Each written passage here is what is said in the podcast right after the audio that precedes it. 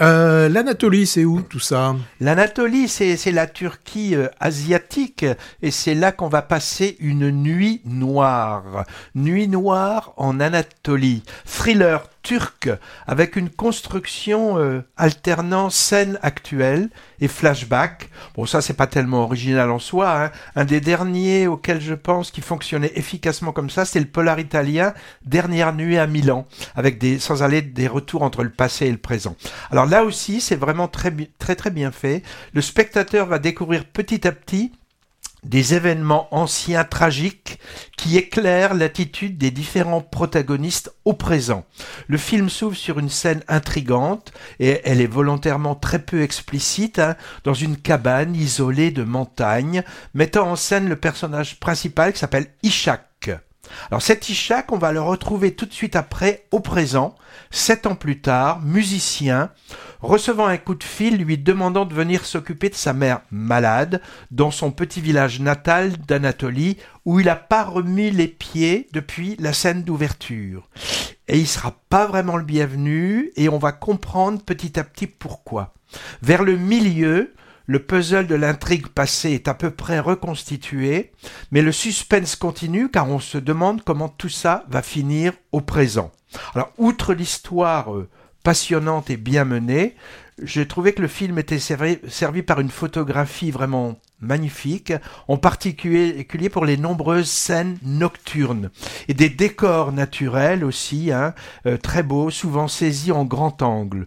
Euh, beaucoup d'émotions dans les moments vraiment bouleversants entre Ishak et sa mère mourante. Ça m'a fait penser, je ne sais pas si tu souviens Patrick, les scènes de nostalgia avec le, le, le, le, monsieur qui s'occupe de sa mère aussi. Mm. Il y a un peu cet aspect-là.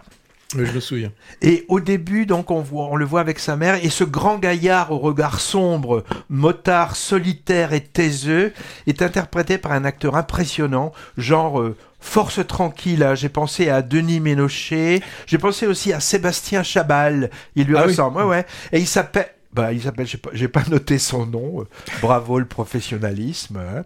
En tout cas, noir comme son titre, et jusqu'au bout, le film se conclut malgré tout par une sorte de pirouette poétique assez inattendue que j'ai trouvée très belle.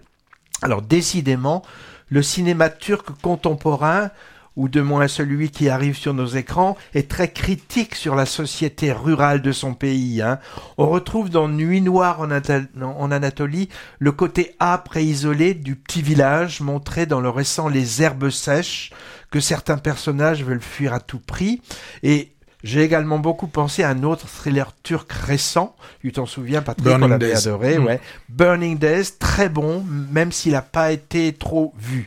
Même ambiance lourde, même petits chefs locaux qui font impunément la loi, même virilisme alcoolisé, fortement teinté d'homophobie, et un personnage redresseur de tort mal vu, car transgressif. Par exemple, ça m'a marqué une scène de chasse violente en pick-up, très similaire dans les deux films. Et puis aussi, puisqu'on est dans les références, Nuit noire en Anatolie évoque pas mal l'espagnol Asbestas pour le destin tragique de personnages considérés comme marginaux en but à une communauté rurale qui leur est hostile. C'est le cinquième ou sixième long métrage d'un réalisateur et scénariste inconnu à mon bataillon qui s'appelle Euskan Alper. Son film a reçu en 2023, ça s'appelle l'Antigone d'or. Qu'est-ce que c'est que ça? C'est le Grand Prix au Festival du cinéma méditerranéen de Montpellier. Un rassemblement qu'on ne connaît pas encore, mais qui fait envie quand même. Hein